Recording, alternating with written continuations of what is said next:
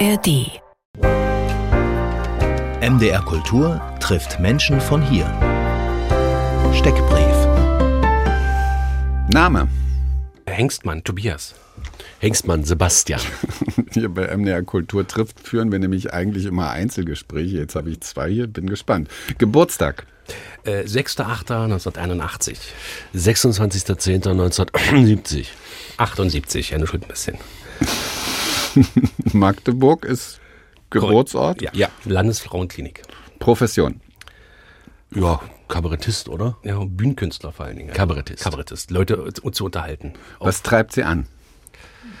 Also die tollen Momente im Leben auf jeden Fall. Also und so zu leben, dass man sie auch erkennt, dass man sich nicht zu sehr fokussiert, dass alles andere, dass man das nicht mehr wahrnimmt. So. Gut, naja, ich habe geschrieben, das Streben nach Glück, was so viel bedeutet wie ähm, den Zenit seines Könnens immer vor sich zu wissen. Also sprich, immer weiterzugehen, nicht stehen zu bleiben.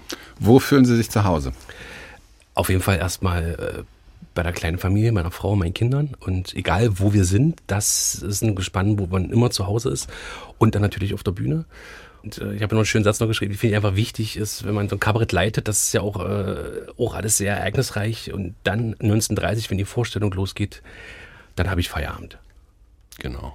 Ich habe geschrieben Magdeburg, Magdeburg, Magdeburg, was dahin auch ähm, führt, dass wir unsere Touraktivitäten extrem eingeschränkt haben, weil wir uns wirklich, ich will, immer wenn ich das als Eingangsschild Magdeburg sehe, ist das so diese, diese, diese Buchstabenkombination Magdeburg ist wie so ein, wie so ein Zuhausegefühl. Also keine andere Stadt liest sich so wie Magdeburg. Wird ja auch oft falsch gelesen. Ja, ja. Total. Magdeburg. Genau. Mhm. furchtbar. Welche Musik hat Sie jüngst berührt? Also bei mir definitiv gefühlte Wahrheiten, das aktuelle Album von Jochen Distelmeier, einer der klügsten Köpfe in Deutschland. Bei mir war es tatsächlich If a Song Could Get Me von Marit Larsen. Das ist ein Song von 2008, der ist mir aber jetzt wieder irgendwie reingespült worden. Und ich habe festgestellt, dass dieser Song mir so gute Laune macht aufgrund der harmonischen Struktur, die da verwendet wird. Ich weiß nicht, von wem es genau ist, also wer das quasi konzipiert hat, aber ich finde diese eine Wendung am Schluss dieses Liedes so genial, dass ich vor lauter Freude im Auto geheult habe. Das kommt e- sehr selten vor. Das ist richtig. Das mit den Tränen. Ja. Ja. Und man hat aber jetzt auch schon den Musiker Sebastian Hengstmann gehört, also eine gewisse Fachlichkeit an dieser Stelle. Mal sehen, wie es jetzt bei Büchern ist. Es gibt ja auch ein Buch von Ihnen. Welches Buch hat Sie zuletzt bewegt? Ja, das klingt jetzt ganz komisch, aber das ist äh, Sieger erkennt man am Start, Verlierer auch. Das ist von Dieter Lange. Das ist ein Speaker und ein Coach. Da ist ja gleich immer so Hexenwerk und Esoterik überhaupt nicht. Das ist ein Typ, der äh, östliche Weisheit mit westlichem Wissen verbindet. Und das ist großartig. Das ist sehr klug, weil, weil man auch gerade, wenn man so in Lebenskrisen ist, mal so ein bisschen wieder äh, geerdet wird. Kann ich nur empfehlen. Großartig. Mhm. Und Sebastian? Äh, die Hartteppichknüpfer von Andreas Eschbach, das ist das Erstlingswerk, ein deutscher Science-Fiction-Autor. Das habe ich jetzt mal wieder beim Abstauben meines Bücherregals rausgeholt. Das, ist, das Buch ist fast 30 Jahre alt, aber in diesem Buch wird von einem ganz kleinen Moment ausgegangen auf irgendeinem Planeten, wo Hartteppichknüpfer leben, was auch immer das ist, bis zur ganz großen Geschichte des Sturz des sogenannten Sternenimperiums. Und da wird Politik auf eine Art und Weise beleuchtet, die so spannend ist, dass man sagt, letztendlich ist eh alles unwichtig. Und, und sowas wie absolute Macht ist auch uninteressant. Also ganz toll, dieses Buch. Also besteht eigentlich aus Kurzgeschichten, die aber sozusagen zu einem wahnsinnig überraschenden, wahnsinnig einleuchtenden Ende führen. Ja. Zoom out. Genau. Und wie beginnt der Tag? Ist die letzte Frage hier an diesem. Wir sind immer noch beim Steckbrief. Grundsätzlich, bei mir 5.45 Uhr stehe ich auf, egal wann wir nach Hause kommen, äh, nachts von Tour oder so, da mache ich äh, die Schnitten für meine Kinder, die Frühstücksbrote. Weil das ja in diesem unsteten Künstlerleben, so, äh, muss man ja versuchen, dass man so ein paar Punkte setzt, die die Kinder äh, als Basis empfinden. Das ist der Anker einer Familie. Genau, das, also die Kinder werden wach und sie Ja. wissen, worauf sie sich wirklich verlassen können, egal wie das Wetter ist, wie der Tag irgendwie mit welchen Beinen. Ja. Da, der Vater ist immer schon da. genau, das ist so. Ja, das ist bei mir letztendlich ähnlich, weil äh, ich, egal wann wir ins Bett gehen, ich will halt morgens mit wenigstens mit meinen Kindern zusammen frühstücken, weil Abendbrotessen mit den Kindern ist meistens nicht und ähm, so aus der Schule abholen. Aber es ist wirklich aufstehen und also bei uns ist es allerdings so, dass meine Frau zuerst aufsteht. Ich habe das auch mal gemacht, dass ich als erstes aufgestanden bin, aber da geht meistens so viel schief, dass meine Frau sagt, bleib liegen. Ich habe das im Griff. Ja, komm. Seit 20 Jahren gibt's in Magdeburg die Kabarettbühne nach Hengstmanns. Was ist das für ein Ort ganz praktisch? Größenordnung? Was ist da vorher gewesen, bevor Sie da eine Kabarettbühne reingebaut haben? Ist das Innenstadtlage, Szene ging, dass wir das Also- mal erstmal so klären? Zu DDR-Zeiten war das äh, eine, ein Schulladen, ein äh, Schulladen Hans Sachse Magdeburg. Ähm, riesenlange äh, Ladenzeile, wurde dann von der äh, Wobau äh, unterteilt und dann war das äh, ein Restaurant. Äh, Rubens, dann war war es ein Pakistani und dann stand es zehn Jahre leer und dann sind wir, okay, wir nehmen den Laden jetzt, äh, weil Säulen drin sind, äh, Küche war drin, Fettabscheider, haben wir das äh, ausstatten lassen, einbauen lassen und dann war das, ist es jetzt ein Laden mit 80 Plätzen, ein Restaurant, gemütlich, mit einer kleinen Bühne an der Ecke, auf der wir dann sozusagen immer stehen und die Leute bespaßen. Genau. Vor 15 Jahren übrigens. Vor 15, genau. Ach so, dieses 20-jährige Gilt, Jubiläum äh, ist nicht nur für diese, bezieht sich nicht auf den Das ist Ort. unser Ensemble-Jubiläum quasi. Mhm. Und Sie haben schon gesagt, wir haben das einbauen lassen und das, also Sie haben da investiert, das Ganze ist ein Privattheater. Genau. Genau. Und wir haben keinerlei, äh, also kein, überhaupt gar keine Unterstützung, weder vom Land noch von der Stadt noch von der EU. Jede einzelne Eintrittskarte, die verkauft wird, ist sozusagen die einzige Unterstützung, die wir haben. Ab und zu Sponsoren, das kommt immer darauf an, welche Projekte wir haben. Äh, aber das ist natürlich anstrengend, aber es macht dann auch sehr frei. Das ist richtig. Also die einzige öffentliche Förderung, die wir jetzt bekommen haben, war halt zu Corona logischerweise während der Corona-Zeit und jetzt so Digitalisierung. Also wir haben es jetzt mal geschafft, unsere Scheinwerfertechnik komplett auf digital umzustellen. Seitdem ist Da es gibt's Digitalisierungsfördermittel, Genau. Genau. genau. Seitdem ist es sehr kalt im Saal. Ja, verrückt. Es ist sehr kalt, weil die nicht mehr Heizen. heizen. Genau. Mhm. Da habe ich ein bisschen auf der Leitung gestanden, eben, Ja. aber ist ja jetzt digital. Genau. Das Kabarett, das Sie machen, formal inhaltlich, wo sehen Sie Ihren Platz so auf der Sternkarte der, der Stars zwischen Olaf Schubert und Herkules Keule, zwischen Caroline Kebekus und Dieter Nuhr? Äh, genau, irgendwo da mittendrin. Naja, es ist halt schwierig. Ähm, es ist auch so eine Urschleimdiskussion eigentlich, oder? Also gerade die Kleinkunst oder das Kabarett, die Comedy in Deutschland, es gibt ja in ke- in keinem anderen Land wird das so hart getrennt, immer noch. Und wir arbeiten halt auch ganz hart daran, dass diese Trennung jetzt irgendwann mal aufhört zwischen Comedy und Kabarett, weil es ist immer so dieses Ding, Kabarett ist das Gute, das Kluge und Comedy ist das Schlechte, das Blöde, was völlig Schwachsinn ist, weil es gibt auch einen Haufen schlechter Kabarettisten. Und es gibt einen Haufen wahnsinnig guter Comedians. Also wenn wir jetzt zum Beispiel Caroline Kebekus mal annehmen oder auch Maxi Stettenbauer, den wir wirklich für großartig halten, wenn die sich politisch äußern, ist das halt auf einem Niveau, wo ich sage, ja, das geht hier langsam in die richtige Richtung. Und wir kommen halt von der Seite, also wir kommen vom politischen Kabarett, auch also vom Ensemble-Kabarett, wie zum Beispiel Herkules Keule, Zwickmühle in Magdeburg und so weiter, also wirklich vom klassischen szenischen Kabarett und gehen immer mehr in Richtung Stand-up-Comedy, jetzt gar nicht inhaltlich, sondern einfach von der Form her, während die Stand-up-Comedians immer mehr nicht von der Form, aber inhaltlich, also zumindest die Guten, sich auch politisch immer mehr äußern. Und ich meine mit politisch äußern jetzt nicht, ich sage einmal den Namen Olaf Scholz auf der Bühne und das war's, sondern sich auch wirklich damit auseinandersetzen. Mit den Inhalten vor allen Dingen. Also politische Analyse im, genau. Sind Sie einverstanden, dass wir von der Theorie praktisch werden? Sind Sie einverstanden, wenn ich einen Ausschnitt spiele, der ist jetzt hier beschriftet in meinem Computer mit Syrer beim Zahnarzt? Ja, sehr gerne. gerne. Ist ja sehr aktuell auch gerade. Ja. Friedrich Merz kennen Sie doch, ja? Der macht alles falsch. Weil Friedrich Merz, der möchte nur eins. Und zwar Kanzler werden. Wie andere ist ihm scheißegal? Ist ihm scheißegal. Der möchte nur Kanzler werden. Und hat jetzt gesagt, okay, der AfD, hier, die ist aber ganz schön groß, da muss man was machen. Und hat gesagt, okay, die, die Syrer und die Afghanen, ja, die hier illegal ins Land gekommen sind, ja, die nicht abgeschoben werden, warum auch immer, die sitzen jetzt beim Zahnarzt. Und nehmen mir meine Termine weg. Ja, natürlich ist ja so. Das ist richtig. Ja. Die Syrer nehmen uns die Termine. Also, er, er kriegt kein 60 Großfamilien sitzen da im Behandlungszimmer. Und ich sitze hier 25 Stunden draußen und warte. Da passiert nichts. Natürlich kriegen wir keinen Termin beim Zahnarzt. Bei Ihnen sieht man es ja. Ich habe sehr gute Zähne. Moment.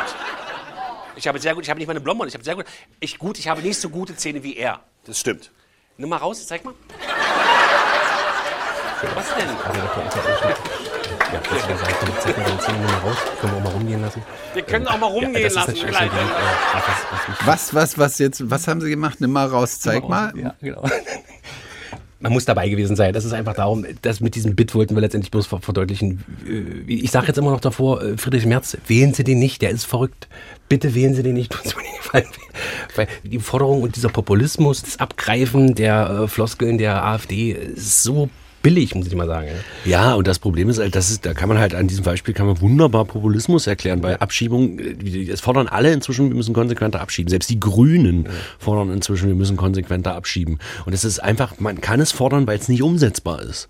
Und das ist so schön an populistischen Forderungen. Man kann ja auch den Regen verbieten wollen. Genau. Ja, es ist einfach- Und bei Ihnen, um da, um zu schauen, was dieser Ausschnitt, also wenn wir die so ein bisschen auseinandernehmen, also Politik ist Material und Sie selbst sind Material. Also Sie schonen sich auch selber nicht. Sie Genau, hat tatsächlich alles zu geben bis zum Intimsten, bis zum Zahnersatz. ja, natürlich. Was ist lustig an Politik? Also haben Sie eine bestimmte Theorie dazu, wie das funktioniert, dass Politik so eine ja offenbar nicht versiegende Quelle von der, der Fröhlichkeit Weil ja da ist? so viel Eitelkeit und so viel Dummheit passiert. Und das sind ja weniger die Themen, es ist ja vielmehr der Umgang der äh, Politikschaffenden, mit dem wir uns Das ist ein auseinandersetzen. interessantes Wort, die Politikschaffenden. Ja. Ja. Naja, das Problem ist, in der Politik ist ja, war früher mal ein Ausguss, also der Bundestag nach Schwemme von, von ähm, weiß ich nicht, Pfarrern und Lehrern und so weiter. Aber jetzt werden es halt immer mehr Juristen und Beamte und das ist auch logisch, weil es ja um, um eine reine, Ver und unter Merkel ist der, der Bundestag sozusagen zu einer, zu einer reinen Verwaltungsmaschine gekommen. Sowas wie politische Visionen gibt's ja nicht mehr. So in den 70er Jahren, gut, da war die Weltlage auch noch ein bisschen polarisierter, aber äh, jetzt ist ja alles so, ein- so, ein- so, ein- Einheitsbrei und dadurch schafft es ja, schaffen es ja so Figuren wie, wie Trump zum Beispiel oder so, deswegen nach oben zu kommen, weil die Leute das Gefühl haben, da passiert mal was anderes. Also man hat ja nicht mehr wirklich eine Alternative. Also ob man Grün wählt oder, oder, oder CDU oder SPD oder keine Ahnung, da ist, sind ja nicht mehr wirklich Alternativen. Die Alternative für Deutschland argumentiert auch so, dass es gar keine Alternativen gäbe. Ja, genau. Und äh, die Alternative für Deutschland ist ja nur deswegen eine Alternative, weil sie sich in einer Radikalopposition, äh, zumindest im Moment noch, und ich hoffe, dass das so bleibt, äh, äh, befindet. Und wir wissen ganz genau, wenn sie sozusagen an die Macht käme, würde sie entweder das Gleiche machen wie die Altparteien oder versuchen, diesen Staat so umzukrempeln, dass von Demokratie halt nicht mehr fühlbar ist. Der Hel- Helmut Schmidt hat mal den schönen Satz gesagt, äh, das normale Tempo der Demokratie ist das Schneckentempo. Und es ist halt immer Kompromisse. Nur die Frage, die wir sozusagen da, wo, wo wir die Komik rausziehen, ist der Umgang der ähm, Politikerinnen und Politiker mit ihrer eigenen Eitelkeit und dem System, dass sie eben nicht so schnell vorankommen, wie sie eigentlich wollen. Und dass wir jetzt hier nicht so weiter so allgemein politisieren, lassen Sie uns nochmal wieder auf diesen Ausschnitt kommen. Wie war denn nochmal die Ausgangslage im Fall von Friedrich Merz und den Syrern beim Zahnarzt? Was hatte Friedrich Merz gesagt? Die Faktenlage war? Die Faktenlage war, dass äh, syrische Großfamilien die Zahnärzte blockieren. Dass wir Deutschen, wir äh, Bio-Deutschen, Genau, das war die Behauptung. Und die Faktenlage ist aber komplett anders. Wir, wir lösen es dann so, dass wir sagen, es ist nicht die Syrer das Problem, sondern dass das Problem ist, dass wir keine Zahnärzte mehr haben.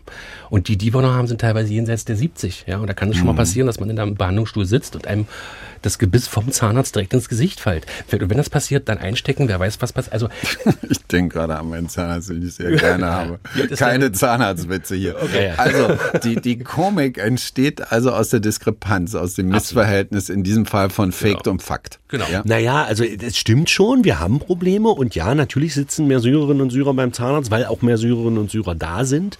Aber das ist ja, äh, also der Unterschied zwischen Korrelation und Kausalität, das eine hat mit dem anderen nichts zu tun. Das Hauptproblem ist der Zahnärztemangel in diesem Land. Und natürlich kommt es immer gut, wenn man als Politiker, gerade aus der Opposition heraus, weil man ja da nichts leisten muss, die beschimpft, die sowieso nichts haben. Also wenn man die Hartz-IV-Empfänger oder die Bürgergeldempfänger gegen die Migranten ausspielt. Zum Das wird Beispiel. jetzt so eine ähnliche Debatte gerade mit dem Bürgergeld, dass Genau. wir also eine Riesendebatte haben, obwohl die Zahlen gar nicht dafür sprechen. dass Es geht um eine verschwindend kleine Gruppe Genau. und eine Riesendebatte.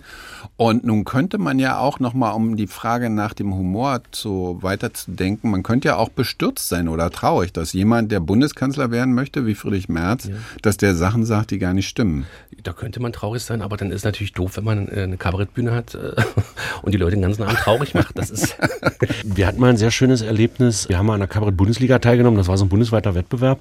Und da wurden wir in äh, Bad Vilbel, das ist bei Frankfurt, an, also wurden wir angesagt von dem Moderator äh, Johannes Scherer, äh, Grüße übrigens auch ein Radiokollege. Und er sagte nach, nach unserem Auftritt, sagte er, ach, es ist schön, mal politisches Kabarett zu hören, wo man nicht mit moralisch schlechten Gewissen alleine gelassen wird. Also wir versuchen natürlich nicht zu belehren. Weil das können wir gar nicht.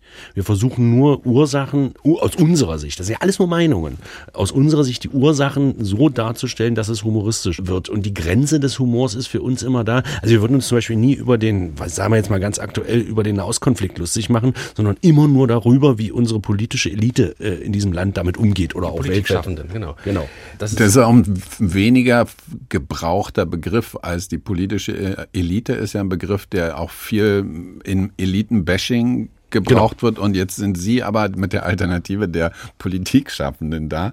Äh, wie systematisch gehen Sie da vor, wenn Sie also so eine Geschichte wie, bleiben wir bei diesem Beispiel, Friedrich Merz sagt, die Sache mit den Syrern, wie, wie läuft das dann? Also das Sie wohnen ja nicht zusammen, ne? Nee. Sie, Sie begegnen sich auf der Arbeit.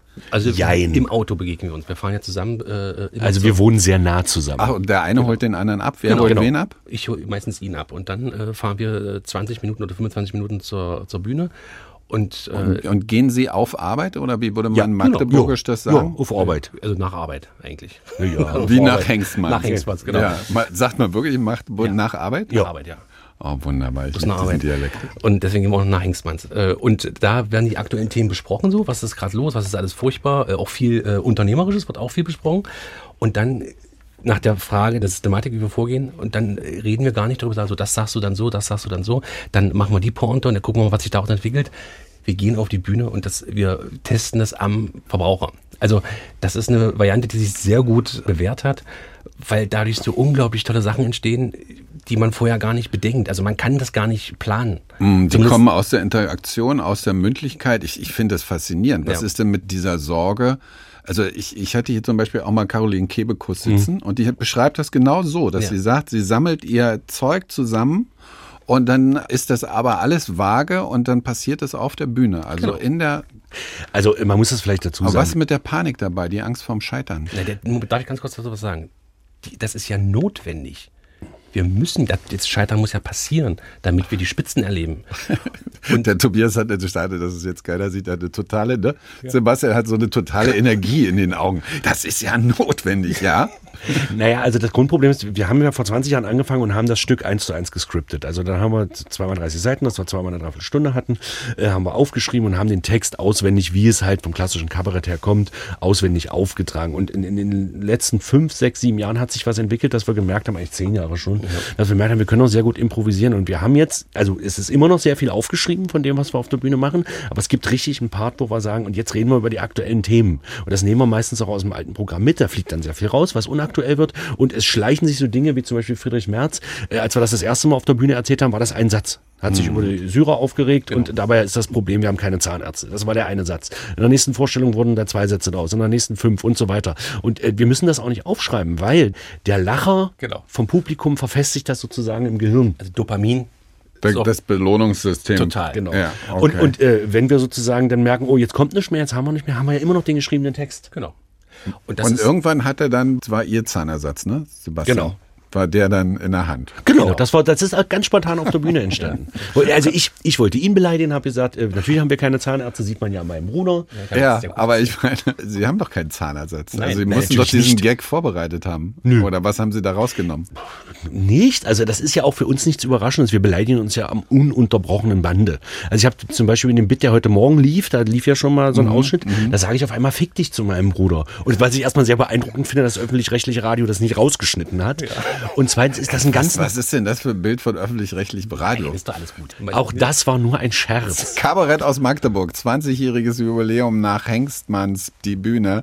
Das ist der Anlass, dass Sebastian und Tobias Hengstmann heute hier sind und unbedingt Fick dich sagen wollen im Radio hier bei MDR Kultur trifft. Und dann spielen wir auch noch die Musik, die zumindest einer von beiden mag, nämlich ja, Jochen Distelmeier im Fieber. Ja, super.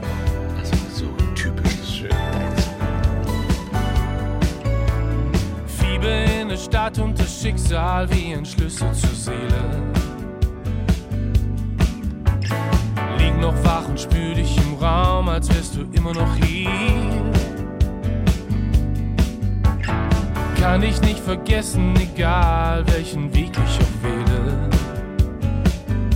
Ich sitz Tag und Nacht alleine hier und seh dein Gesicht vor mir. Weiß nicht, ob du wiederkommst. Starr die Wand an und überleg, ob ich es wirklich will. Sag, was ist oder lass mich gehen. Weiß nicht, was wird, wenn wir uns wiedersehen. Fühl den Rausch und lieb dich wie im Fieber.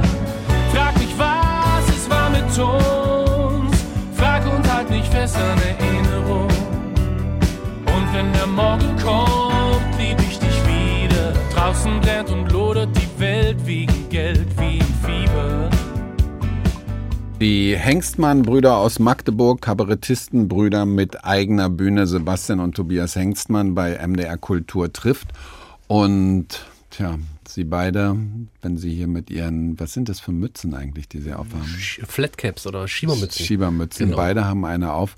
Sie, wie sie hier sitzen, sie, sie beide können ja auch nichts dafür. Wofür?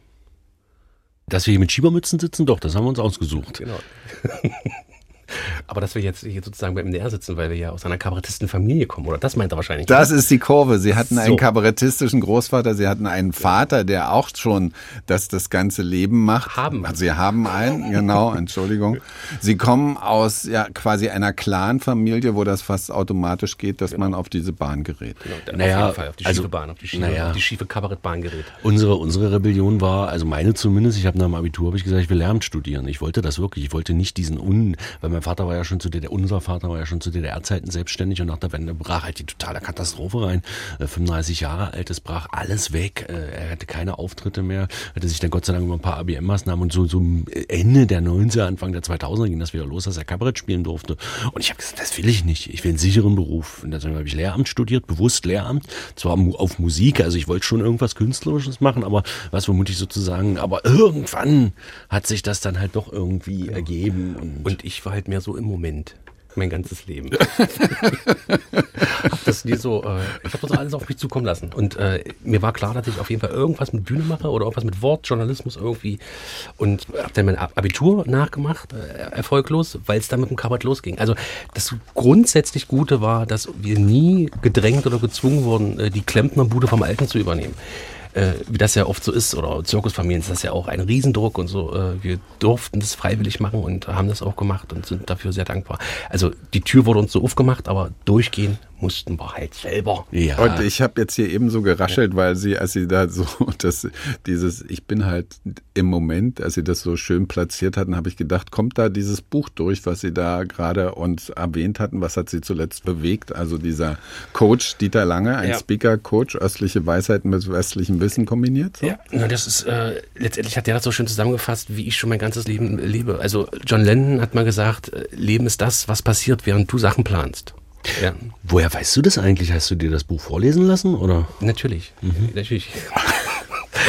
ähm, das ist, da geht es bloß darum, dass man offen sein muss für den guten Moment und sich nicht fokussiert auf das ganze Schlechte, was passiert, sonst wird man verrückt. Und, äh, Wie, wie waren denn die Rollen bei Ihnen in der Familie damals, als Sie im Plattenbau wohnten, Ja. verteilt? Also der große Vernünftige und der kleine der Sonnenschein? Genau. Ja. ja? Genau so. Doch, so kann man das sagen. Klingt ein bisschen klischeehaft, aber war so tatsächlich.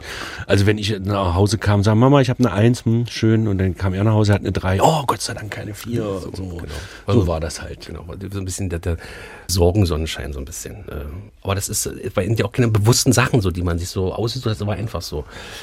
Und Sebastian, Sie mussten den Kleinen immer mitnehmen, wenn Sie losgezogen sind, um so Äh, große Nein, zu es machen? war umgekehrt. Ist ja nie losgezogen. Ich bin ja, ich, ich bin ja nie losgezogen. Ich war wirklich äh, so das klassische Bild eines Nerds, der also zu Hause gesessen hat, lieber gelesen, Comics dann nach der Wende und so und raus. Die mussten mich rausprügeln. Also habe ich, habe ich mir ein Buch genommen, habe mich draußen auf die Bank gesetzt und habe da weitergelesen. Mein Bruder ist immer losgezogen und hat mich dann irgendwann, als wir aus Magdeburg wegzogen, in, nach Egeln in diesen kleinen, äh, kleinen In. Ja, genau. War mein Bruder derjenige, der mich dann mal ab und zu mal mit rausnahm, dass ich mal überhaupt Kontakt zu Menschen hatte. Ja, das war verrückt. Ich musste mir das halt alles normalerweise ist das so, dass das kleine Geschwisterkind kann ja dann sozusagen auf das zurückgreifen, was das große Geschwisterkind vorbereitet hat. Mit den Denkt man eigentlich, ja. Bei Ihnen so. war es umgekehrt. wussten Und weil. Sie gerade sagten, äh, nach der Wende Comics, verstehen Sie sich, weil es ja diese Debatte gibt, deshalb, ich, ich zögere so ein bisschen, ob ich das überhaupt fragen will, und dann frage ich es doch. Verstehen Sie sich als Wendekinder? Ja, ja, definitiv.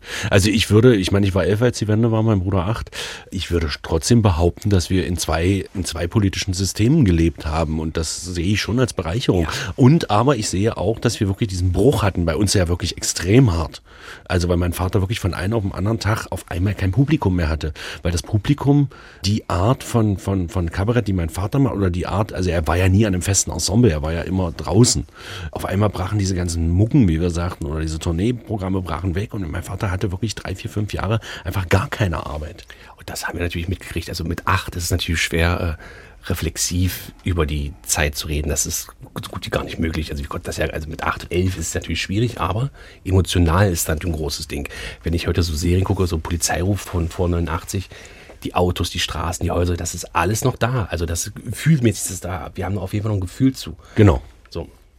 Wie machen Sie das im Kabarett eigentlich? Also Sie sind ein Privatkabarett, also Genau. Sie leben davon, dass die Leute auch wiederkommen, dass die Leute das mögen. Ja. Also Sie sind auf eine gewisse Quote angewiesen. Ja, total. Möchte das Publikum eigentlich immer wieder so diese, diese alten Ost-West-Nummern, so diese, diese Wessi-Pointen immer hören? Äh, nein, ähm, das kommt also drauf an, wer auf der Bühne steht. Papa kommt damit natürlich besser durch, logischerweise, weil er einfach das Authentische rüberbringt und natürlich äh, bei ihm auch diese, diese Publikumstruktur da ist, die das auch logischerweise hören wollen. Bei uns ist es, wir machen nichts, wo, wo wir nicht hinterstehen. Also wir behaupten nicht.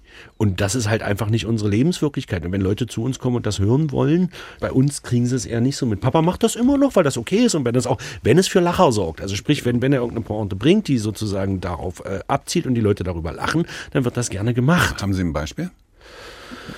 Ist jetzt sehr aus der Hälfte gefallen. Grundsätzlich geht es halt immer darum, äh, wie alt war er zur Wende? Äh, 35. 35, also so Sachen, die man damals äh, gemacht hat, die man heute nicht mehr machen kann, wenn man sie nur damals machen konnte und so, dass man die Leute auch daran erinnert und das, was da früher war, besser, früher war alles besser. Und diese, diese pauschalen Sachen, die funktionieren immer ganz gut. Aber allerdings nicht bei uns, das muss man wirklich sagen. Das, Einz das Einzige, was im Moment ganz gut funktioniert, ist, wenn wir zum Beispiel sagen, äh, dass die ukrainischen Flüchtlinge, äh, die können gerne kommen. Genau, weil die, die sehen aus wie wir, die glauben das gleiche wie wir und die sprechen so, wie wir mal sprechen mussten. So. So, und das ist, das, das bringe ich als Pointe, aber das ist wirklich passiert. Wir waren in Tuttlingen, am, in der Nähe vom Bodensee, da haben wir einen Preis gewonnen letztes Jahr. Einen nicht unwichtigen Preis, darauf wollte ich auch noch zu Und da sprechen haben wir kommen. diese die Pointe, Tullinger Kräher, genau. Und da haben wir diese Pointe auch gebracht und da hat niemand darüber gelacht, weil die das logischerweise nicht so richtig, also es waren zwei, drei, so die klar waren. Okay, das braucht einen gewissen Kontext. Genau. Genau, einen Boden, wo das funktioniert. Wie frei sind Sie also als freies, privates Kabarett? Wie sehr sind Sie versucht, Ihrem Publikum nach dem Munde zu reden? Einerseits sind wir extrem frei, weil wir äh, keine Redaktionskonferenz über uns sitzen haben, die sagen, du, was du da gesagt hast, so. Aber andererseits müssen wir natürlich, also wir können jetzt nicht zum Beispiel äh, totales, extremes AfD-Bashing machen, weil wir natürlich wissen, dass auch bei 30 Prozent äh, Wähleranteil oder über 30 Prozent sitzen natürlich auch bei uns im Kabarett AfD-Wähler. Und natürlich kann man den vom Koffer Scheiße. schalten. Aber man muss auch immer wieder relativierend dazu sagen, woher das kommt und so weiter. Also das macht uns schon unfrei, weil ansonsten sind die Leute ja total beleidigt. Es ist ja auch immer eine, äh, auch ein bisschen Stück weit auch Analyse. Also wenn wir, wenn du nur auf die AfD draufhaust, musst du trotzdem auch die Frage stellen, wie kann es denn dazu kommen, dass diese Partei hier 30 Prozent hat? Das ist ein ganz wichtiger Aspekt. Punkt zwei ist, dass wir natürlich äh, auf der Bühne stehen und äh, wir haben es im Vorgespräch auch so gesagt, so ein Wort, was so im Raum schwebt, so ein bisschen versöhnlich. Also wir, wir sind äh, natürlich auch gezwungen, im positiven Sinne 80 Plätze jeden Abend zu verkaufen, dass man das natürlich nicht macht, wenn man die ganze Zeit polarisiert und knallhart seine Meinung so präsentiert, dass es halt uncool ist. Wir lieben und verteidigen jeden Abend auf der Bühne die Demokratie. Das ist das Einzige, wo wir polarisieren. Genau. Punkt an dieser Stelle.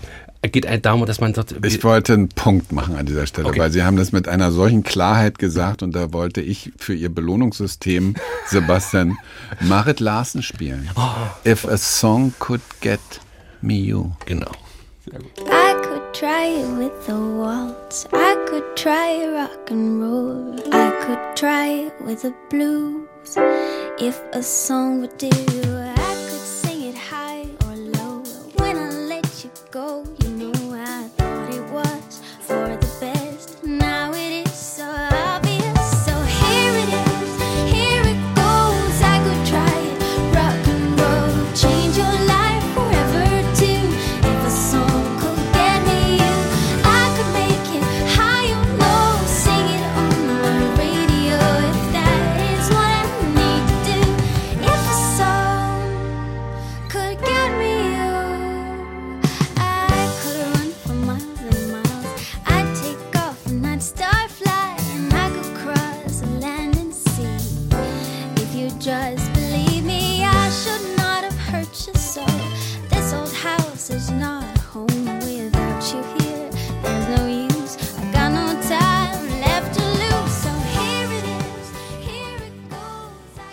Die beiden kennen den Trick mit dem roten Licht und Ja. werden sofort still, wenn das rote Licht kommt, weil Ja. es war ganz schön, dass Sebastian Hengstmann jetzt auch noch genau die Struktur dieses Songs seinem Bruder erklärt hat, der so tat, als würde er an seinen Augen hängen. So würde ich das mal interpretieren. Danke. Sebastian und Tobias Hengstmann bei MDR Kultur trifft die Hengstmann-Brüder aus Magdeburg und wir haben hier noch einen Ausschnitt. Das ganze Ding mit dem Vergessen. Ja? Ich meine, wir haben es dort, wir haben ja selbst Corona haben wir ja schon wieder vergessen. Jetzt äh, sind wieder einige infiziert und so. Jetzt überlegen tatsächlich in der Uniklinik auch wieder eine Maskenpflicht einzuführen. Zumindest im Krankenhaus, wo ich so, ach ja. Ich meine, als ich das erste Mal im Krankenhaus war, wo keine Maskenpflicht mehr war, ich habe mich regelrecht nackt gefühlt. Ja, weil du mal keine Hose anziehst, wenn du rausgehst. Darum geht's doch jetzt gar nicht. Da muss halt auch mal Luft dran. Ja, aber mit der Maskenpflicht, das war doch wirklich so. wo Das, das, das Ja, was, was, was da, man war ja so richtig programmiert. Also nichts gegen jemanden, es war ja wichtig, aber das war, man war so nur noch auf Maske, Maske, Maske. So beim Einschlafen ist mir das passiert, 2000, Ende 2020. Das ist, beim Einschlafen kennen Sie den Moment, wo man so kurz vorm Wegdämmern ist, wo man sagt, so gleich hast du keine Schmerzen mehr. Dieser Moment. Ja? Und da habe ich so gedacht, scheiße, du hast keine Maske auf. Wenn du jetzt was träumst, wo du wo rein willst, kommst du nicht rein. Und dann stehst du die ganze Nacht davor. Dann war ich wach. Man wird doch verrückt. Ja, das Perverse ist, er setzt ja immer noch eine Maske auf. Also zumindest so im Supermarkt. Ich muss vielleicht ganz kurz erklären, wir wohnen ja nicht direkt in Magdeburg, wir wohnen ja in Egeln. Kennen Sie Egeln? Kennen Sie Ingrid? Warum? Und da habe ich immer ein FFP, also ich habe zwei FFP2-Masken, also eine FFP4-Maske quasi übereinander auf. Aber nicht wegen Corona, sondern weil ich, weil ich weiß, wer da einkaufen geht. Ich habe vor ganz anderen Sachen Angst. Und dann gehe ich da mal rein und dann werde ich immer angeschrien, nimm die Maske runter, Corona ist vorbei, Arschloch. Sage, sage ich immer, naja, ich bin sehr hässlich. Möchten Sie auch? Äh, ich möchte mich an der Stelle jetzt mal ganz kurz. Oh äh, Mensch, jetzt die, die Pointe kaputt gemacht, Oh. Ich bin sehr hässlich und dann sagen sie, Möchten Sie auch eine? Genau. funktioniert. Das ist übrigens tatsächlich fast autobiografisch. Das ist richtig. Ja. Ich möchte mich aber trotzdem noch mal entschuldigen, das ist mit, mit Egeln, wir reden ja auch sehr positiv über Egeln. Wir wohnen da halt, also wir wohnen da wirklich jetzt seit 30 Jahren und oder fast 30 Jahren. Und wir lieben unsere Heimat. ja. Okay, das war der Teil, dass Sie also dort auch weiter wohl gelitten sind in, Ja. der, in der Gegend am Rande von Magdeburg. Und jetzt kommen wir nochmal auf diesen Unterschied von, das war ja jetzt sehr nah an Stand-up-Comedy. Genau. Richtig. Und wenn wir das mal vergleichen, Stand-up ist etwas, was ja sehr stark Amerika, Großbritannien ist. Und wenn wir also so Netflix-Stars nehmen, so wie David Chappelle, Ja. Amy Schumer oder Hannah Gatsby, was machen die?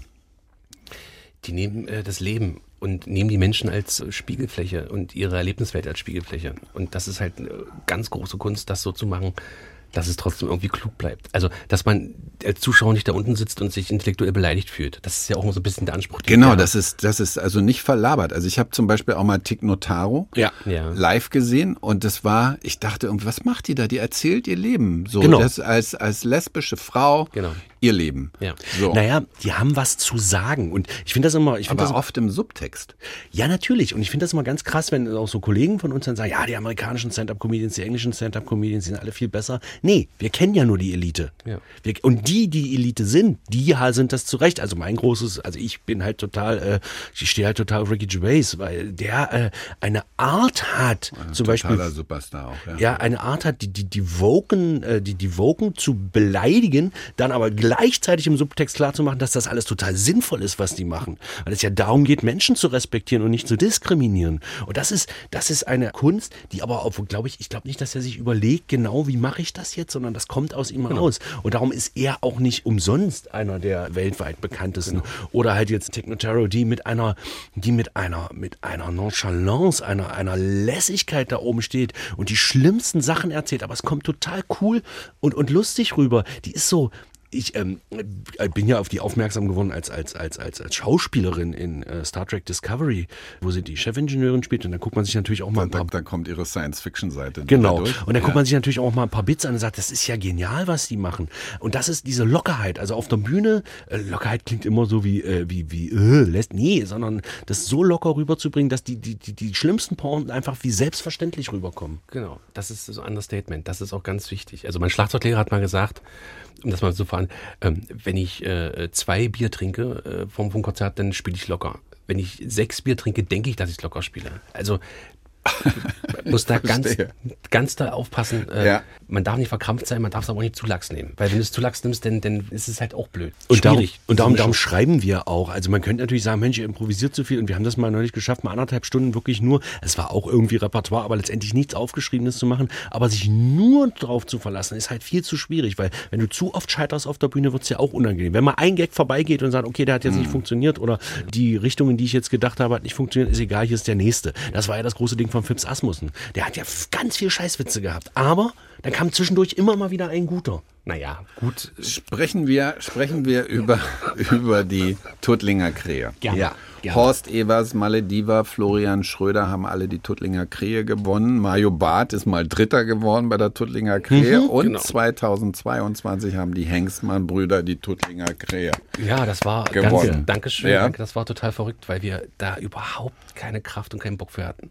Also das war total lustig, unsere Agentur aus Weil es ja Potsdam. ein Wettbewerb ist. Genau. genau. Äh, Und vor allem sieben Stunden von zu Hause weg. So, unsere Agentur aus Potsdam hat uns da äh, dankenswerterweise äh, angemeldet und gesagt, ja komm, wir haben uns da vor zehn Jahren beworben, die nehmen uns sowieso nicht, alles gut. Ja, mach, egal, klappt sowieso nicht. Dann kriegten wir die Nominierung, da wir mussten irgendwo runter am Bodensee. Okay, nun war aber privat bei uns, äh, unserem Vater ging es sehr schlecht. Und eigentlich hatten wir gar keinen Bock, weil wir wussten, wir müssen Mittwoch da runterfahren und wenn wir weiterkommen, müssen wir am Sonntag wieder runterfahren.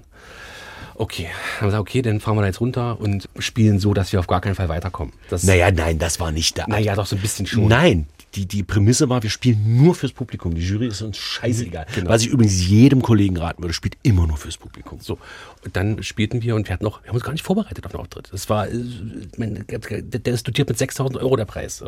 So. Dann haben wir gesagt, lass uns das machen, äh, wir bereiten uns gar nicht vor. Sind einfach auf die Bühne und haben komplett improvisiert. Halbe Stunde, haben komplett das Dach abgedeckt, wussten gar nicht, was passiert hier gerade, sind runter, kriegten dann die Nachricht, ja, äh, in der Nacht, ihr müsst am Sonntag wiederkommen, ihr seid, ihr kriegt, einen von den Preisen kriegt er. Hm, das ist eine schöne Geschichte. So, da sind wir losgefahren und kriegten dann am Sonntag sozusagen, weil wir mussten dann nächstes Jahr auch noch das äh, nächste Festival moderieren und noch ein Gastspiel, auch noch in Tuttling. Also wir sind viermal in den Bodensee fahren und unsere Lehre daraus war einfach... Viermal Magdeburg verlassen. Ja, genau.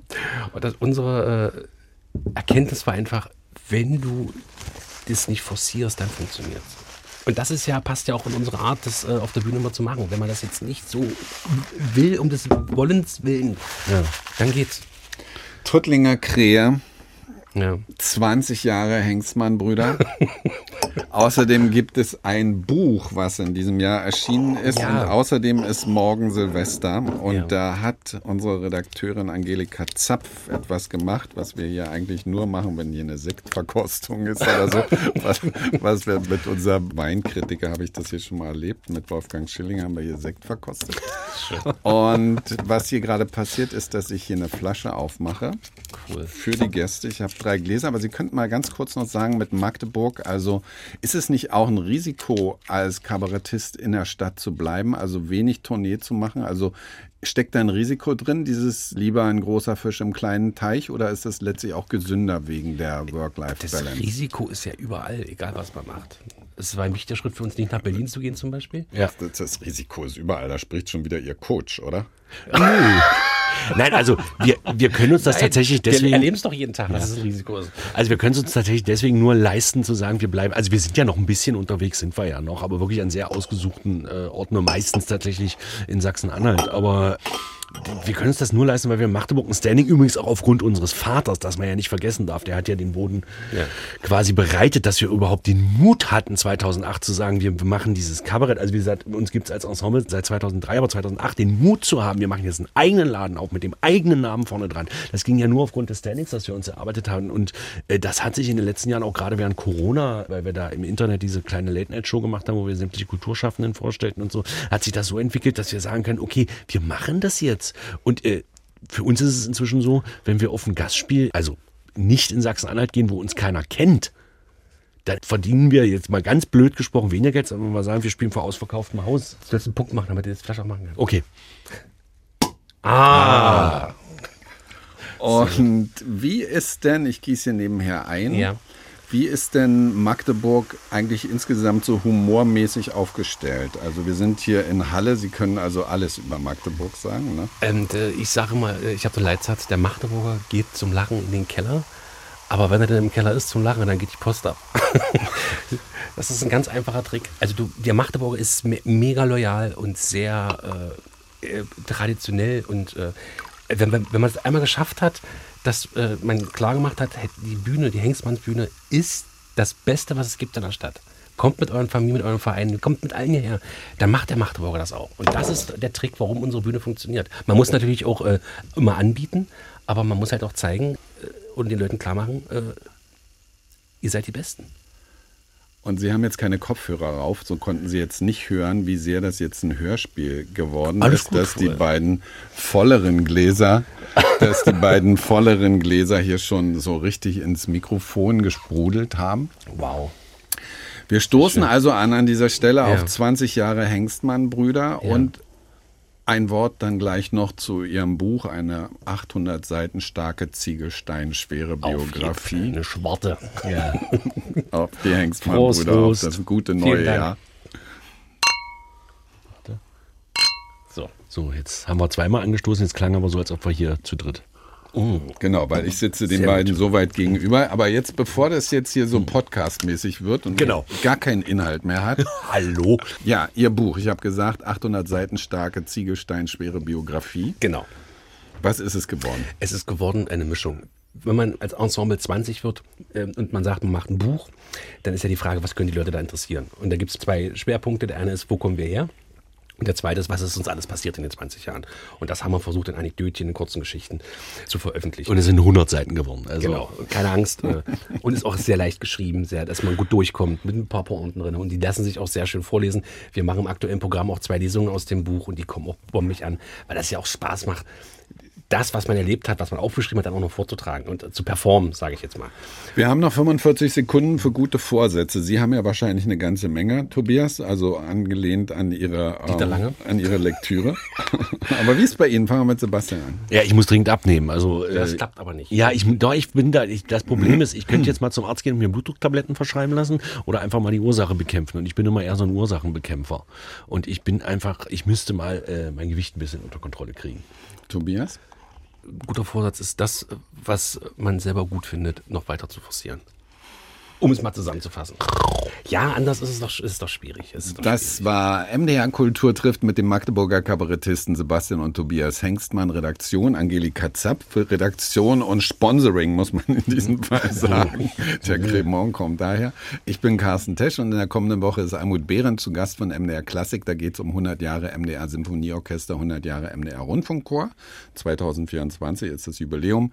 Sebastian und Tobias Hengstmann, Dankeschön, guten Rutsch, gutes Neues. Danke. Ebenfalls Vielen und danke. Super, vielen Dank. Alle unsere Gespräche finden Sie auf mdrkultur.de und in der ARD Audiothek.